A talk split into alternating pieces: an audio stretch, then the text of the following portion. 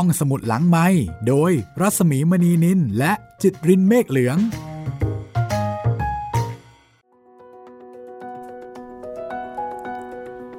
มาแล้วค่ะ เปิดทำการอีกครั้งนะคะสำหรับห้องสมุดหลังใหม่สวัสดีคุณจิตรินสวัสดีครับพี่หมีครับ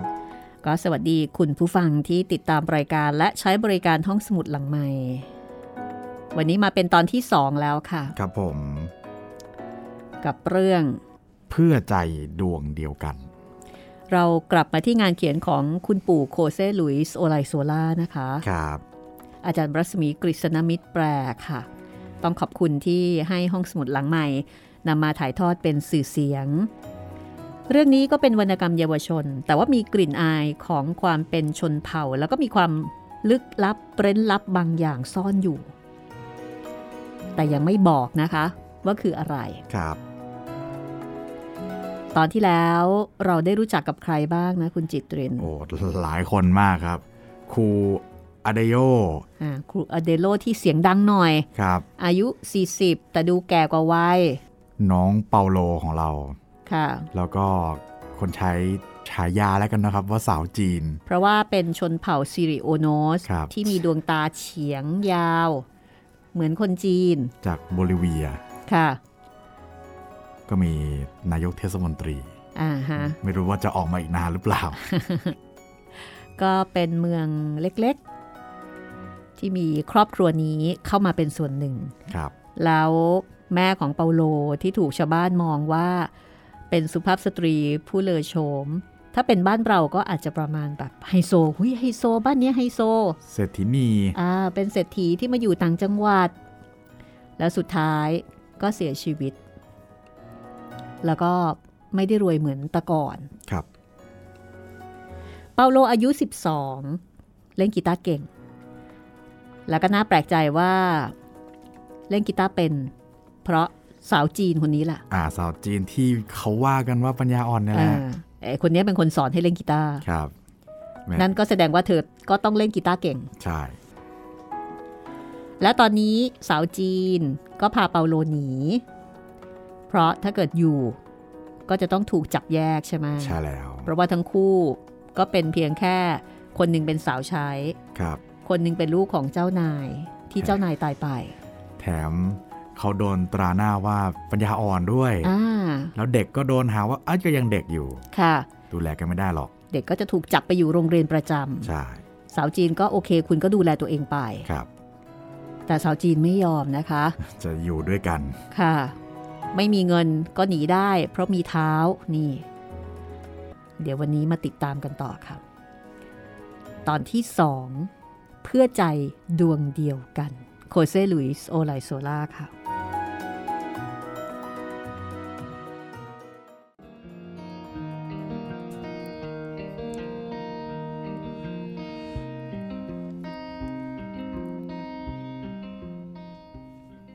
าวจีนอธิบายกับเปาโลว่า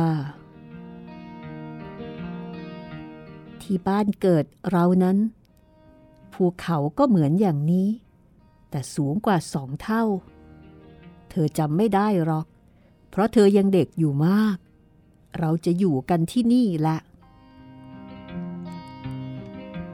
มีคนบอกเปาโลว่า แม่นมของเขา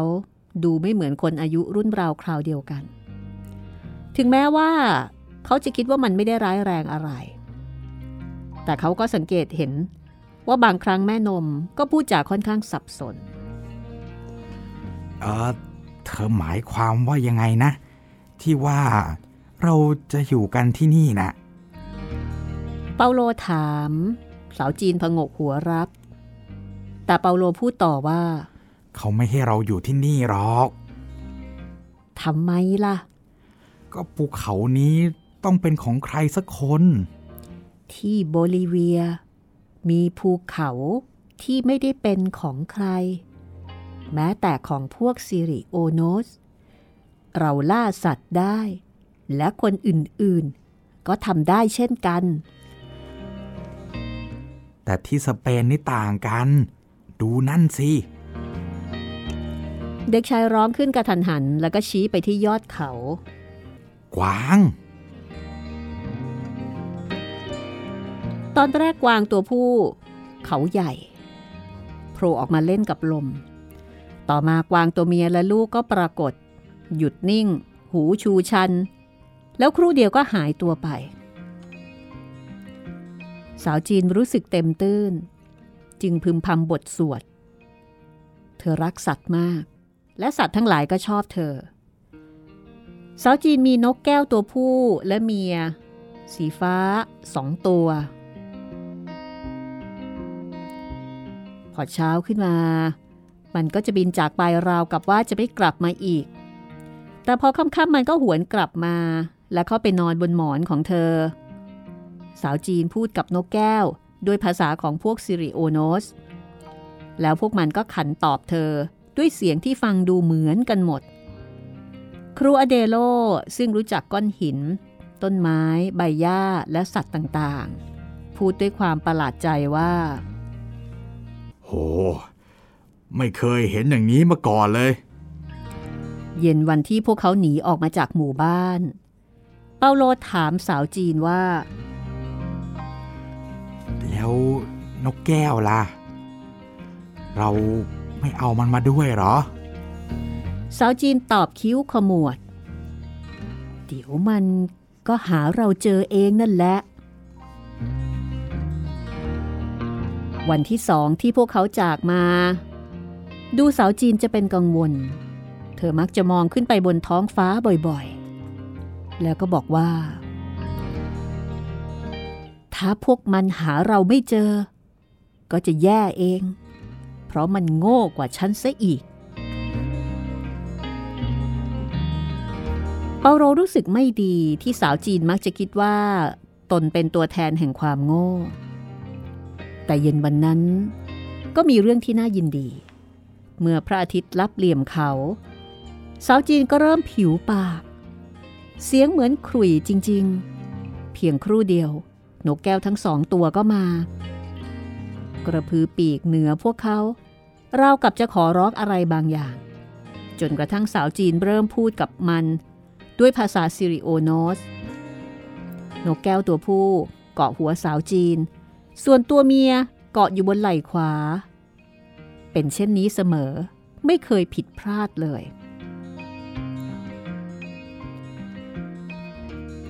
ด้วยเหตุนี้ เมื่อสาวจีนเห็นกวางที่เปาโลชี้ให้ดู จึงรู้สึกตื่นเต้นดีใจมาก จนเริ่มสวดมนต์ สิ่งที่สาวจีนชอบที่สุด คือเล่นกีตาร์เป่าครุย และสวดมนต์ เธอบอกให้เปาโลสวดมนต์ทุกคืนก่อนนอน ถ้าเด็กชายขัดขืน เธอจะเอาไม่เรียวตี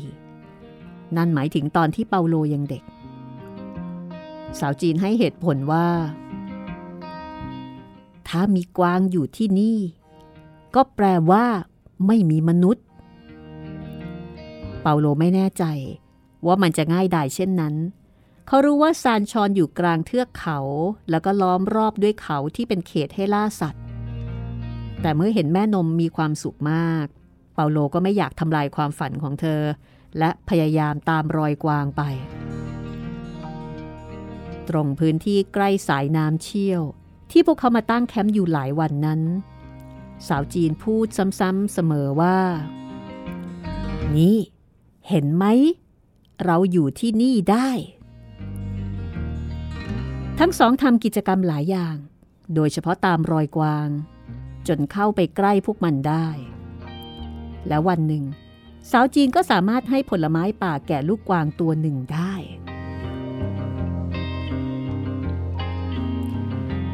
พวกเขากินอาหารที่ได้ตระเตรียมมากับเห็ดป่า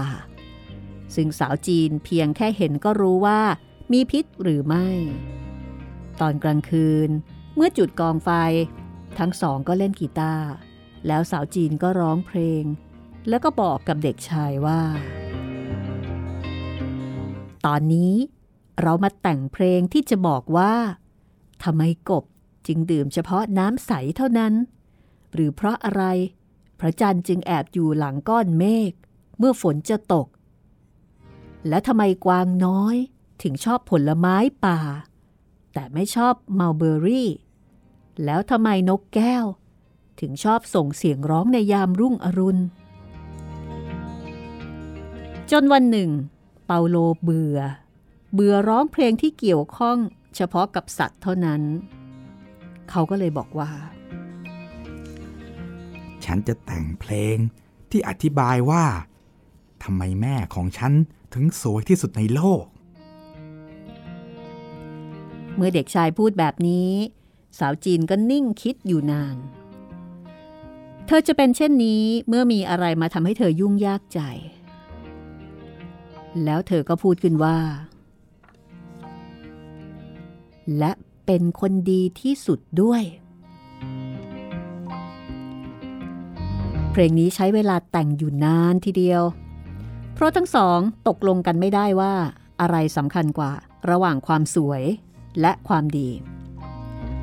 สาวจีนมีความสามารถพิเศษมากในการให้ทำนองดนตรีด้วยครุย แต่เนื้อร้องเด็กชายต้องเป็นคนแต่ง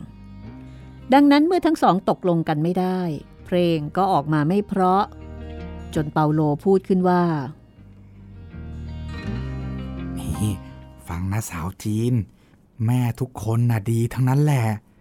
แต่ไม่ใช่แม่ทุกคนจะสวยใช่ไหมล่ะ อืม ก็ได้ สาวจีนยอมหลังจากนิ่งคิด แล้วพวกเขาก็แต่งเพลงจนจบ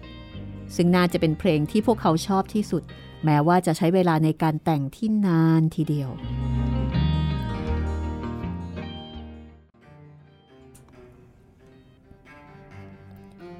และแล้ววันหนึ่ง ในขณะที่ทั้งสองร้องเพลงนี้ มีชายคนหนึ่งแบกปืนยาวเข้ามาหา เพราะได้ยินเพลงนี้เข้า ทั้งคู่แปลกใจ เพราะเปาโลเกิดเชื่อขึ้นมาจริง ๆ ตามที่สาวจีนเคยคิดว่า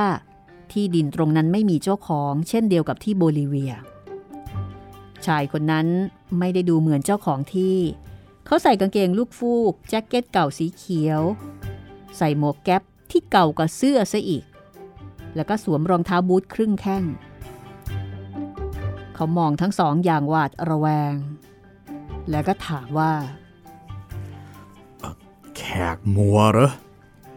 ที่เขาถามเช่นนั้น เพราะว่าเทือกเขาบริเวณนั้นอยู่ในเมืองกาดิช ซึ่งมักจะมีแขกมัวจากแอฟริกาข้ามพรมแดนมาหลบซ่อนเพื่อที่จะข้าไปหางานทำที่ฝรั่งเศส จึงไม่แปลกที่จะมาแอบอยู่ในบริเวณที่ห่างไกลผู้คน ในสถานการณ์เช่นนี้ สาวจีนจะเงียบเป็นใบ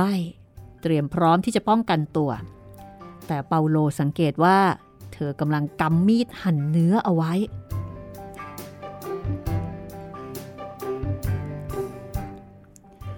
ไม่ใช่ เราไม่ใช่แขกมัว เรามาจากซานชอน มาจากซานชอนโหนั่นไกลมากเลยนะจากที่เนี้ย ชายผู้นั้นแปลกใจมาก ในขณะนั้นเป็นยามเย็นที่พระอาทิตย์ใกล้ตกดินกำกึ่งระหว่างวันกับคืน ชายผู้นั้นจึงมองหน้าคล้ำๆของทั้งสอง แล้วก็คิดว่าทั้งสองคงจะเป็นแขกมัวแน่ไม่ใช่แขกมัวได้ยังไงเนี่ยอะไม่ต้องกลัวไม่ต้องกลัว ฉันไม่ใช่ตำรวจหรอกนะ ฉันเป็นเพียงแค่คนล่าสัตว์ที่ออกตามล่ากวาง เอานี่ เข้าใจที่ฉันพูดไหมเนี่ย แต่เปาโลกับสาวจีนก็ไม่เข้าใจ ซิลเบริโอเป็นเพียงคนที่แอบมาล่าสัตว์ เขามีประสบการณ์มาก เขาจะฆ่าเฉพาะกวางที่แก่ และเคารพชีวิตของลูกกวางแล้วก็กวางตัวเมียเสมอ ดังนั้นพวกตำรวจจึงนับถือเขานานๆทีจึงจับเขาเข้าคุกไปขังสักสองสาวัน เพราะว่าลักลอบฆ่าสัตว์ พวกเธอทำฉันเกือบเป็นบ้าไปเลยนะเนี่ย ฉันได้ยินเสียงเพลงคืนแล้วคืนเล่า แต่ในเมื่อไม่เคยคิดมาก่อนว่าจะมีคนอาศัยอยู่แถวนี้ ฉันก็เลยคิดว่าตัวเองเนี่ยเป็นบ้าไปแล้วซิลเบริโอสามารถคุยได้หลายชั่วโมงแบบไม่หยุด เขาให้เหตุผลว่าเป็นการชดเชยคืนวันที่ต้องเดินท่อมท่อมไปตามป่าเขาเพียงลำพัง โดยไม่ได้เปิดปากพูดเลย ซึ่งไม่เป็นเรื่องจริง เพราะเขาเริ่มพูดแม้แต่กับสัตว์ โดยเฉพาะกับกวางที่เขาฆ่า เขาจะอธิบายให้ซากกวางฟังว่า การเป็นกวางแก่นั้นน่ะ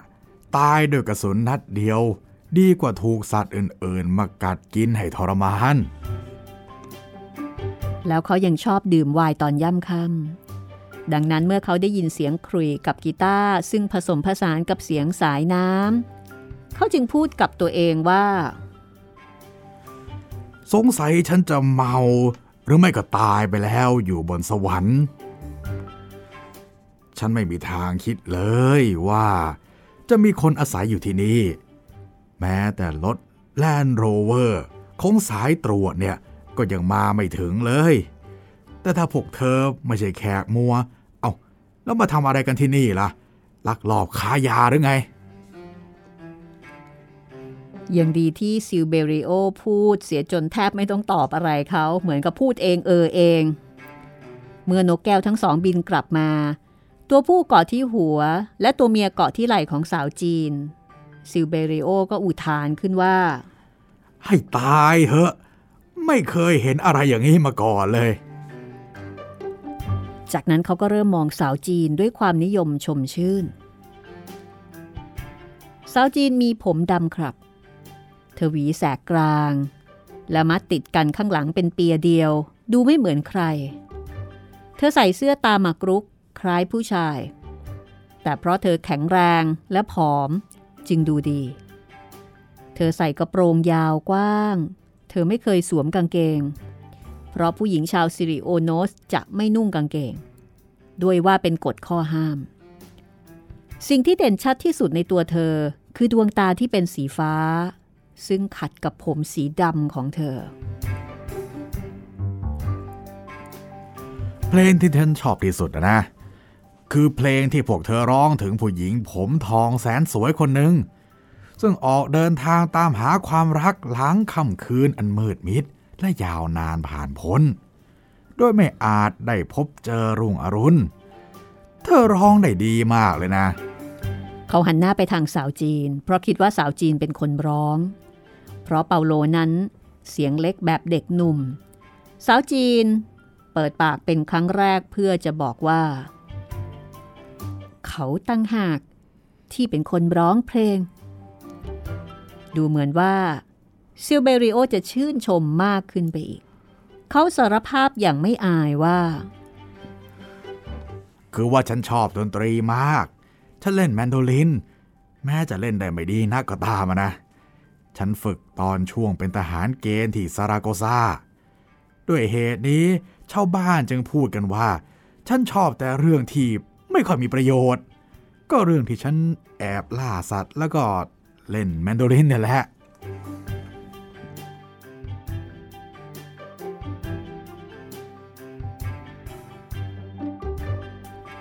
หมู่บ้านของซิลเบริโอ อยู่ในเทือกเขากราซาเลมา ด้านที่รับแสงแดด แม้จะเป็นสถานที่เล็กๆ แต่ก็อุดมสมบูรณ์ทีเดียว เพื่อนบ้านทุกคนมีงานทำที่ถนน ซึ่งกำลังก่อสร้างไปจนถึงทะเล และต่างมีสวนของตนเองกันทั้งนั้น ยกเว้นซิเบริโอ ซึ่งไม่สามารถจะหยุดการล่าสัตว์ได้ ว่ากันว่าเพื่อเป็นเกียรติแก่พ่อ ซึ่งก็เป็นนักลักลอบล่าสัตว์เช่นกันซิเบริโอชอบดนตรี วันต่อมาเขาก็ออกไปล่าสัตว์ โดยไม่มีปืนยาว แต่เอาแมนโดลินไปแทน อีกวันก็สลับกัน ด้วยเหตุนี้ความสัมพันธ์ที่แสนแปลกประหลาดระหว่างสาวจีนกับเปาโลและซิลเบริโอจึงเริ่มขึ้น อย่างที่บอกว่าฉันเล่นไอ้เจ้าเนี่ยได้แย่มาก ซิลเบริโอพูดถึงเครื่องดนตรีที่เขาเอามาด้วย แล้วก็หน้าแดง เมื่อเริ่มดีดและฮัมเพลงเบาๆ เปาโลและสาวจีนก็ตั้งใจฟังเขาจนจบ จากนั้นสาวจีนก็เอาเครื่องดนตรีนั้นมาดู และหลังจากคิดอยู่สักครู่ เธอก็บอกว่า คุณเล่นได้แย่มาก แต่ร้องแย่กว่าอีก นี่เป็นอีกปัญหาของสาวจีน ซึ่งมักจะพูดอย่างที่คิดแบบไม่เกรงใจใคร เปาโลตกอยู่ในสถานการณ์คับขัน เขาพยายามที่จะแก้ต่างว่า ไม่ใช่อย่างนั้นสาวจีน คือว่าเครื่องดนตรีนี้มีเสียงที่แตกต่างออกไป เสียงต่าง เพราะไม่ได้จูนนะสิ เธอตอบอย่างดื้อดึง พรางปรับสายแมนโดลิน ที่ไม่ได้จูนคือฉันต่างหาก ซิลเบเรโอก็พูดอย่างถ่อมตัว คุยกันไปมาก็หมดวัน และเมื่อสาวจีนบอกว่าเธอมาจากโบลิเวียและต้องการจะกลับไปที่นั่น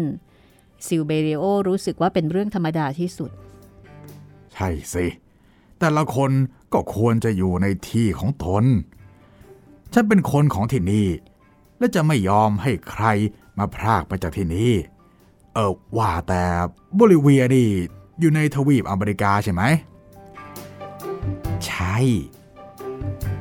เปาโลพยายามที่จะเป็นคนพูดแทนเมื่ออยู่ต่อหน้าคนอื่น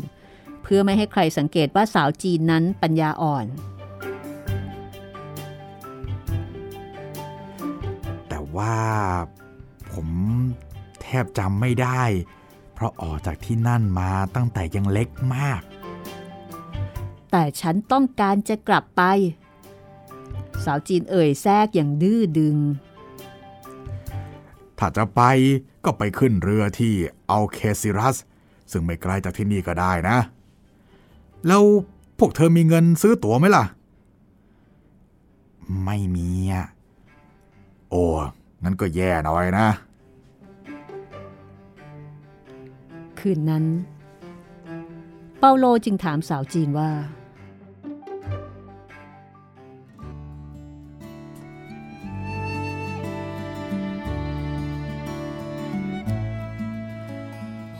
ไมเราต้องกลับไปโบลิเวียด้วยอะเรามีครอบครัวอยู่ที่นั่นไง ครอบครัวอะไร ครอบครัวฉันไง อ้าว แล้วของฉันล่ะ ครอบครัวเธอ ก็คือแม่ของเธอ ซึ่งตอนนี้ก็คือฉัน แล้วเธอก็ทำท่าทางให้เขานอนเสีย ซึ่งหมายความว่าสาวจีนจะไม่ตอบคำถามอะไรอีก เปาโลเป็นเด็กที่ยอมรับว่า เขาไม่รู้อะไรหลายอย่างเกี่ยวกับชีวิตของตัวเอง วันถัดมาซิลเบริโอก็ปรากฏตัวขึ้น โดยไม่เอาเครื่องดนตรีมาด้วย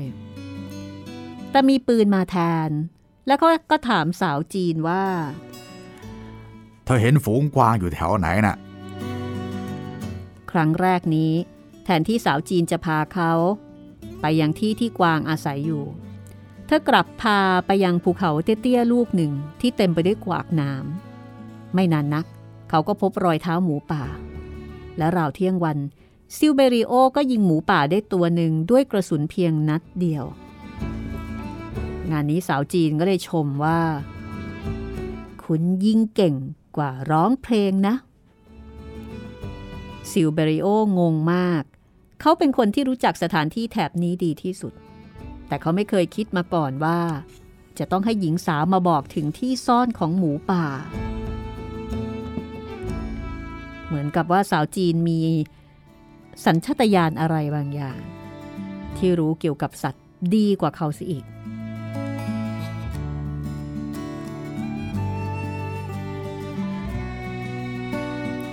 วันคืนผ่านไปอย่างสงบสุขและสนุกสนาน ในฤดูใบไม้ร่วงที่มีอากาศพอสบาย ซิลเบริโอมักเอาอาหารจากหมู่บ้านมาฝากทั้งสองเสมอ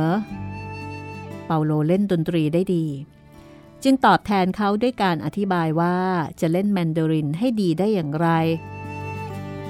ส่วนสาวจีนก็ตอบแทนโดยการที่พาเขาไปที่เนินเขาแห่งหนึ่ง เพื่อให้เขาฆ่ากวางตัวผู้ที่แก่ แล้วก็มีเขาใหญ่ที่สวยงามสำหรับผัวกวางนี้เมื่อสตาร์ฟแล้วน่าจะได้อย่างต่ำกว่าห้าหมื่นเปเซต้านะ เอาเดี๋ยวเรามาแบ่งกันคนละครึ่งแล้วกัน50,000เปเซต้าก็ประมาณ 10,000 บาท ซิลเบริโอพยายามชวนสาวจีนและเปาโลลงจากเขาเข้าไปในหมู่บ้าน ซึ่งน่าจะอยู่สบายกว่า และถึงแม้เปาโลจะต้องการทำเช่นนั้น แต่สาวจีนไม่ต้องการ แม้ว่าเปาโลจะอ้อนวอนครั้งแล้วครั้งเล่า จนในที่สุด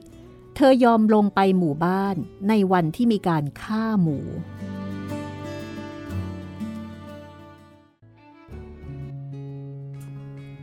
ในวันนั้น พวกเขาได้รู้จักชาวอังกฤษที่มีชื่อว่าวิลเลียมสโคปีซึ่งเป็นนักเขียนคนสำคัญ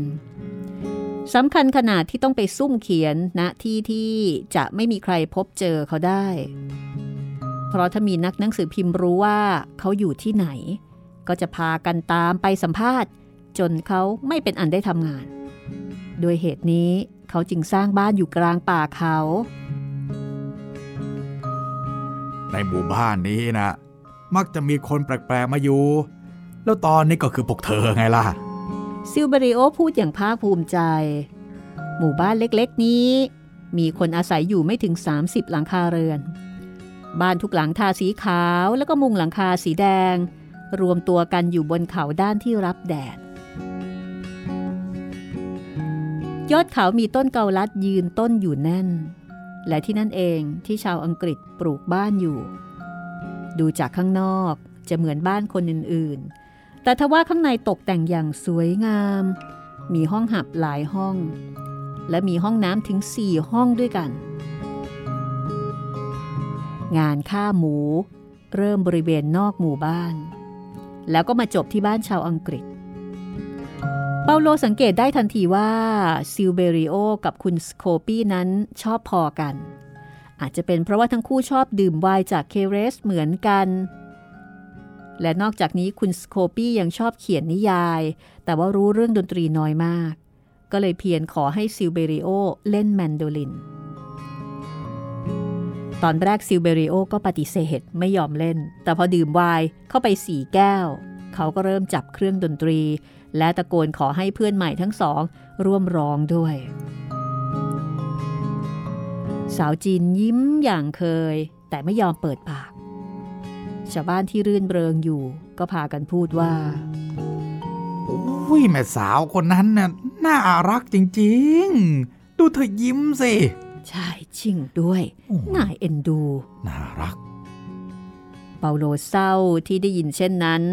เพราะรู้ว่า เมื่อชาวบ้านรู้ว่าสาวจีนยิ้มเพราะปัญญาอ่อน เขาคงจะมองเธออีกแบบแล้วก็คงจะดูถูกเธอ ตอนกลางคืน คนกลุ่มหนึ่งไปบ้านชาวอังกฤษ เพื่อฉลองกันต่อ ซิลเบริโอก็ไป โดยพาเพื่อนทั้งสองของเขาไปด้วย ซึ่งก็คือเปาโลแล้วก็สาวจีน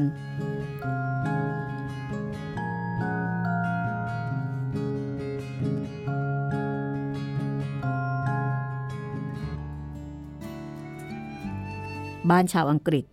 มีห้องโถงใหญ่ ชั้นใต้ดินมีปล่องไฟมหึมา แล้วก็มีโต๊ะบิลเลียด เปาโลรู้ทันทีว่าสาวจีนชอบ เพราะเธอพูดว่าที่โบลิเวียก็มีงานฆ่าหมูเช่นนี้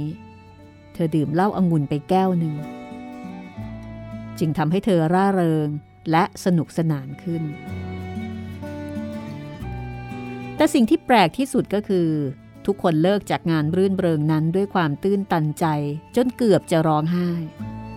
ชาวอังกฤษคนหนึ่งละ เรื่องก็คือ ตอนเที่ยงคืน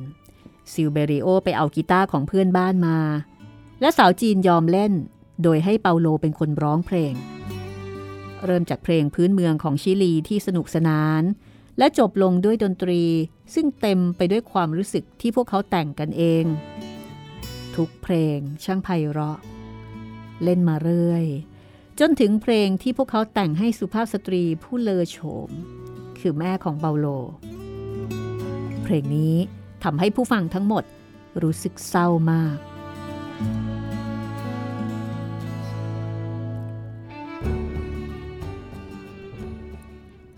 ชาวอังกฤษที่พูดสเปนได้ดี ถามขึ้นว่า ใครคือผู้หญิงที่แสนสวยคนนี้น่ะเปาโลก้มหน้านิ่ง แต่สาวจีนซึ่งมีน้ำตาไหลนองใบหน้า ชี้ไปที่เด็กชาย แม่ของเขา ทุกคนเงียบกริบ บางคนเริ่มสับสน เพราะคิดว่าหญิงสาวที่มีตาเฉียงและผิวคล้ำนี้คงเป็นแม่ของเด็กชาย ชาวอังกฤษถอนหายใจ ยกแก้วขึ้นเพื่อดื่มเป็นเกียรติแก่แม่ของเปาโล แล้ววางมือลงบนไหล่ของเขา ก่อนจะพูดด้วยเสียงที่เต็มไปด้วยความรู้สึกว่า ถ้าฉันได้รู้จักกับผู้หญิงคนนี้ ฉันคงหลงรักเธอแน่ คืนนั้นพวกเขาต้องนอนที่บ้านซิลเบริโอ แต่เช้าวันรุ่งขึ้น สาวจีนก็ยืนยันที่จะกลับไปยังที่ซ่อนบนภูเขาสูงอ๋อก็ได้ก็ได้ ไปเก็บของมาจากที่นั่นแล้วกลับมานี่ ทีเนี้ยสบายกว่ามากซิลเบริโออายุใกล้ 60 ปีแล้ว เขาเป็นพ่อไม้อยู่กับลูกสาวคนโต ลูกสาวแอบมองสาวจีนและเด็กชายอย่างระแวดระวัง แต่ซิลเบริโอก็ให้กำลังใจว่า ถ้าไม่อยากอยู่บ้านนี้ พวกเธอก็คงจะหาบ้านใหม่ได้ เธอหางานทำและหาเงินได้นะ ที่นี่มีงานให้ทุกคนทแต่สาวจีนก็ยังคงใส่หน้าปฏิเสธ แต่อีกฝ่ายยังยืนยันคำเดิมำเปาโลควรจะเข้าเรียนนะ ไม่งั้นก็จะเหมือนฉัน เกิดอะไรขึ้นเหรอครับ ฉันก็เขียนหนังสือไม่เป็นไง ซิลเบริโอตอบแบบอายๆ เช่นเดียวกับตอนเล่นแมนโดลินที่ยังไม่ได้จูนเสียง แต่เปาโลอ่านออกเขียนได้แล้ว สาวจีนแย้ง แล้วก็หมุนตัวเดินไปทางเทือกเขา สังเกตได้ว่า เด็กชายตามสาวจีนไปอย่างไม่สบอารมณ์นัก ซิลเบริโอเองก็ไม่ค่อยจะพอใจนักเช่นกัน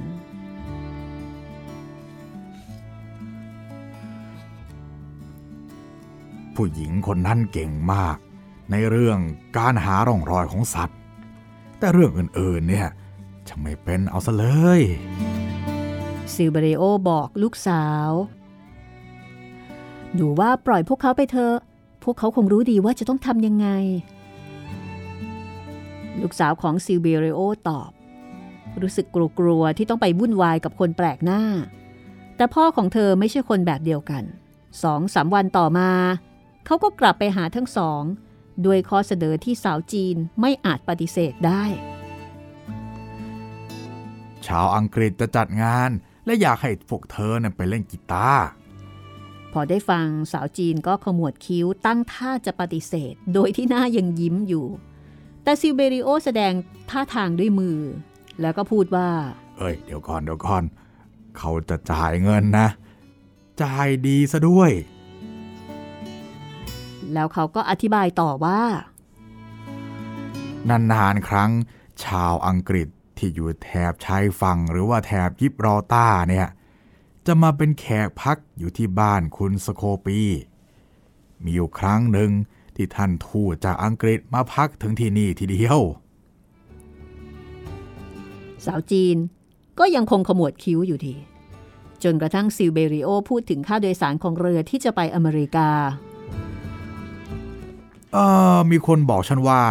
ค่าโดยสารน่าจะราคา1นึ่งแสนไปเสตานะ ที่คนคนนั้นรู้ เพราะลูกชายเขาเนี่ยเดินทางไปเวเนซุเอลาเมื่อปีที่แล้ว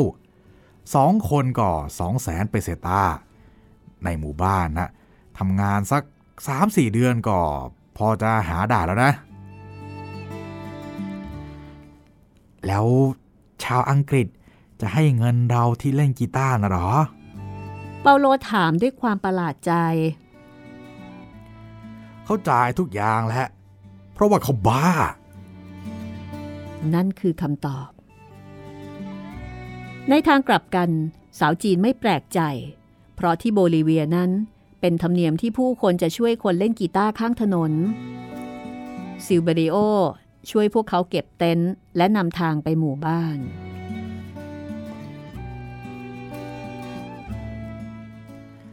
ถ้าชาวอังกฤษได้ฟังเธอเป่าขลุ่ยแล้วก็ เขาต้องชอบมากๆเลยซิลเบริโอให้กำลังใจ สาวจีนยังคงสงสัย แล้วก็ถามว่า แล้วตอนนี้เราจะไปอยู่ที่ไหนกัน เอาก็บ้านฉันไง แต่ลูกสาวคุณไม่ชอบเรา สาวจีนแย้ง ถ้าเป็นเรื่องของความรู้สึกแล้วก็ เธอไม่โง่เลยเอ้า ก็ช่างหลอนสิ นั่นบ้านฉัน ฉันเป็นคนสั่ง ซิลเบริโอพูดเช่นนั้น และหลังจากคิดอยู่ครู่หนึ่ง เขาก็เสริมว่า ฉันไม่ได้ให้อยู่ฟรีหรอก เมื่อพวกเธอมีรายได้ ก็ค่อยจ่ายค่าห้องให้ฉัน แล้วถ้าลูกสาวฉันรู้ว่าได้เงินแล้วก็ จะชอบใจยิ่งกว่าหมูที่อยู่ในปลักทีเดียว แล้วก็เป็นเช่นนั้น ลูกสาวซิเบริโอซึ่งมีอายุราว 30 ปี แต่ดูแก่กว่าวัย เพราะไม่ค่อยแต่งเนื้อแต่งตัว เธอไม่ยินดีจะต้อนรับทั้งคู่ แต่พอพ่อบอกว่าพวกเขาจะจ่ายค่าห้อง เธอก็ยิ้มให้ทันที และปูผ้าปูที่นอนผืนใหม่ให้ด้วย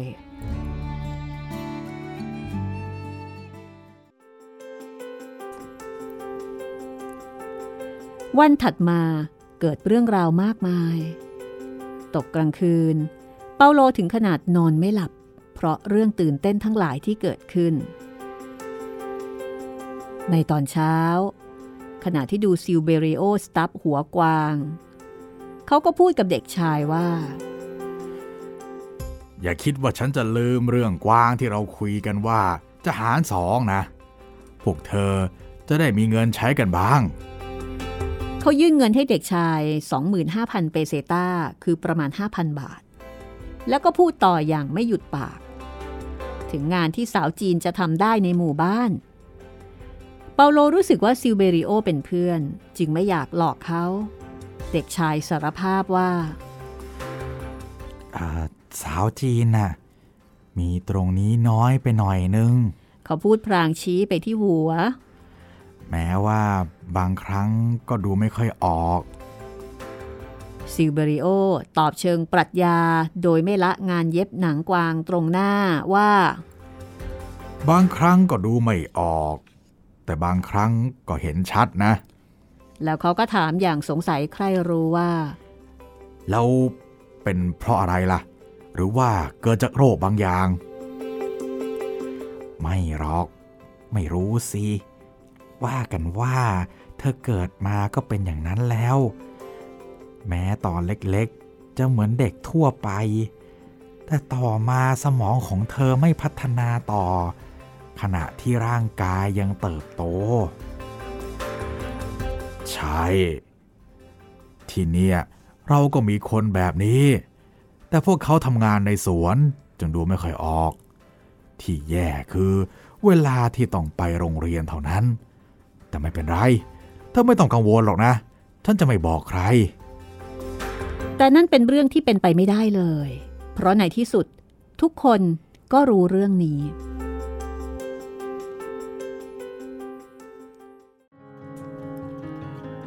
และเมื่อถึงเวลาไปบ้านชาวอังกฤษ สาวจีนดูสงบมาก แต่เปาโลไม่เลย เปาโลกลัวที่จะต้องไปร้องเพลงในที่ที่มีคนจ่ายเงินให้ ในงานนั้นแขกรับเชิญมีไม่ถึง 12 คน ส่วนใหญ่เป็นชาวอังกฤษ แล้วก็มีเด็กผู้หญิงคนหนึ่ง ซึ่งพอเปาโลเห็นเธอเข้า เขาถึงกับอ้าปากค้าง งานนี้แตกต่างจากคราวก่อนที่พวกเขามาซิลเบริโอพาพวกเขาเข้าไปทางห้องครัว ซึ่งมีแม่ครัวเป็นหญิงชาวบ้าน ขณะที่อีกคนคอยเสิร์ฟดูแลโต๊ะอาหาร โผล่หน้าไปดูสิซิลเบริโอบอกเปาโล และจากรอยแยก เปาโลมองเห็นห้องอาหาร เห็นชาวอังกฤษ ที่ทุกคนแต่งตัวอย่างถูกต้อง สวมสูทเข้มและผูกท้าย มีเพียงคนเดียวที่ใส่ชุดกัปตันเรือยอชมีสุภาพสตรีอยู่สองสามคน แต่งตัวอย่างสง่างาม และที่มุมโต๊ะมีเด็กผู้หญิง เด็กผู้หญิงที่เมื่อแรกเห็น เปาโลเดาว่าเธอน่าจะอายุมากกว่าเขา เด็กชายไม่เคยเห็นอะไรเช่นนี้มาก่อน เธอสวมชุดขาวคล้ายชุดของผู้ใหญ่ แต่ไม่มีเครื่องประดับ ผมยาวสีทองทำให้เปาโลคิดไปว่า เมื่อแม่ของเขายังเล็ก ก็คงจะเหมือนเด็กผู้หญิงคนนั้น เห็นได้ชัดว่าเธอกำลังนั่งเบื่อ เพราะไม่มีใครสนใจเธอนานๆ ครั้งก็จะเอานิ้วแย่เข้าไปในรูจมูก ตอนแรกเปาโลคิดว่า ที่เขามองเด็กหญิง เพราะเธอทำให้เขาคิดถึงแม่ แต่พอเริ่มเล่นกีตาร์เขาก็รู้ว่าไม่อาจจะถอนสายตาไปจากเธอได้ ในขณะที่แขกกำลังรับประทานอาหาร พวกเขาก็อยู่กันในครัว สาวจีนเข้าช่วยหญิงทั้งสองที่มาทำงานครัว ถึงแม้ซิลเบริโอจะเตือนเธอว่า น่เน่เน่เน่เธอมาเป่าคุยที่นี่นะจ๊ะ ไม่ได้มาล้างจาน แต่สาวจีนไม่เคยอยู่เฉยๆ โดยไม่ทำอะไร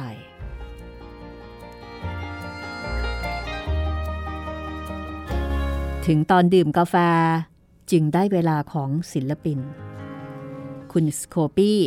ออกมาแนะนำสาวจีนและเปาโล ด้วยดวงตาแย้มยิ้มเป็นประกาย ตอนนี้เพื่อนของผม ซึ่งเป็นแม่ลูกกัน จะออกมาเล่นดนตรีให้พวกเราฟัง พวกเขาเป็นศิลปินฟาเมงโก ขอเสียงปรบมือด้วยครับ แขกเริ่มยิ้มและปรบมือให้เกียรติ เปาโลเกือบจะเป็นลม เรื่องที่ชาวอังกฤษลืมไปว่า สาวใช้ไม่ใช่แม่เขา อันนั้นก็ยังไม่เท่าไหร่ แต่ที่ไปแนะนำแขกว่าพวกเขาจะเล่นดนตรีฟลาเมงโกนี่สิ เป็นเรื่องเลย นี่ทำเอาเปาโลถึงกับแข้งขาสั่น ลุกขึ้นไปหาซิลเบริโอ ซึ่งปลอบประโลมพวกเขาอยู่ข้างๆ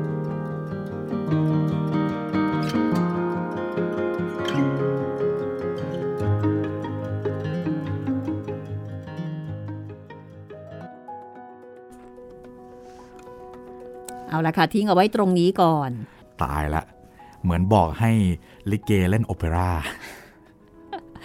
ก็ดูสิว่าตอนต่อไปซิลเบริโอเนี่ยเขาจะแก้ปัญหายังไงเนาะครับ หลังจากที่เขาประกาศแบบเล่นใหญ่ไปเลยฟาเมงโกยังไม่นับที่บอกว่าทั้งคู่เป็นแม่ลูกกันใช่ไหมครับ แต่อันนั้นไม่เป็นไรเข้าใจผิดก็ไม่มีผลครับ แต่ว่าอันนี้มีผล เยอะเลย เรื่องราวจะเป็นอย่างไรต่อไปติดตามได้ตอนหน้าตอนที่ 3 ค่ะ วรรณกรรมเยาวชนสเปนเรื่อง เพื่อใจดวงเดียวกันครับ งานเขียนของโฆเซลุยส์โอไลโซลานักเขียนวรรณกรรมเยาวชนสเปนชื่อดังนะคะ อาจารย์รัศมีกฤษณมิตรแปลจากภาษาสเปนเป็นภาษาไทยค่ะ อย่าลืมนะคะ เราสามารถพูดคุยทักทายกันได้ 3 ช่องทาง ฟังแล้วมีความรู้สึกมีความเห็นอย่างไรหรือว่าอยากจะให้เราทั้งคู่นะคะนำเรื่องไหนมาเล่าให้ฟังมาอ่านให้ฟังบอกกันมาได้เลยเอาละค่ะ นี่ก็เป็นอีกหนึ่งผลงานของทางสเปนนะคะ ให้ความรู้สึกอินแบบฟินครับผมๆก็ใครที่มีเด็กๆ แนะนำให้ฟัง แชร์ให้ฟังได้เลยค่ะ ไม่มีพิษไม่มีภัยฟังแล้วแบบอบอุ่นใจเนาะครับ ตอนนี้หลายคนน่าจะเดากันไปเรื่อยครับว่า เอ๊ะเรื่องอะไร แอบสปอยเล็กครับๆอ่าว่าสิ่งที่คุณเห็นไม่ได้เป็นอย่างที่คุณคิด แต่ว่าจะเป็นเรื่องอะไร ก็ค่อยๆฟัง ค่อยๆคคิด แล้วก็ค่อยๆเดานะคะ แต่เรื่องนี้สนุกค่ะ เอาละวันนี้หมดเวลาของห้องสมุดหลังใหม่แล้วนะคะ ดิฉันรัศมีมณีนิน และคุณจิตรินเมฆเหลืองเราสองคนลาไปก่อนค่ะ สวัสดีครับ สวัสดีค่ะ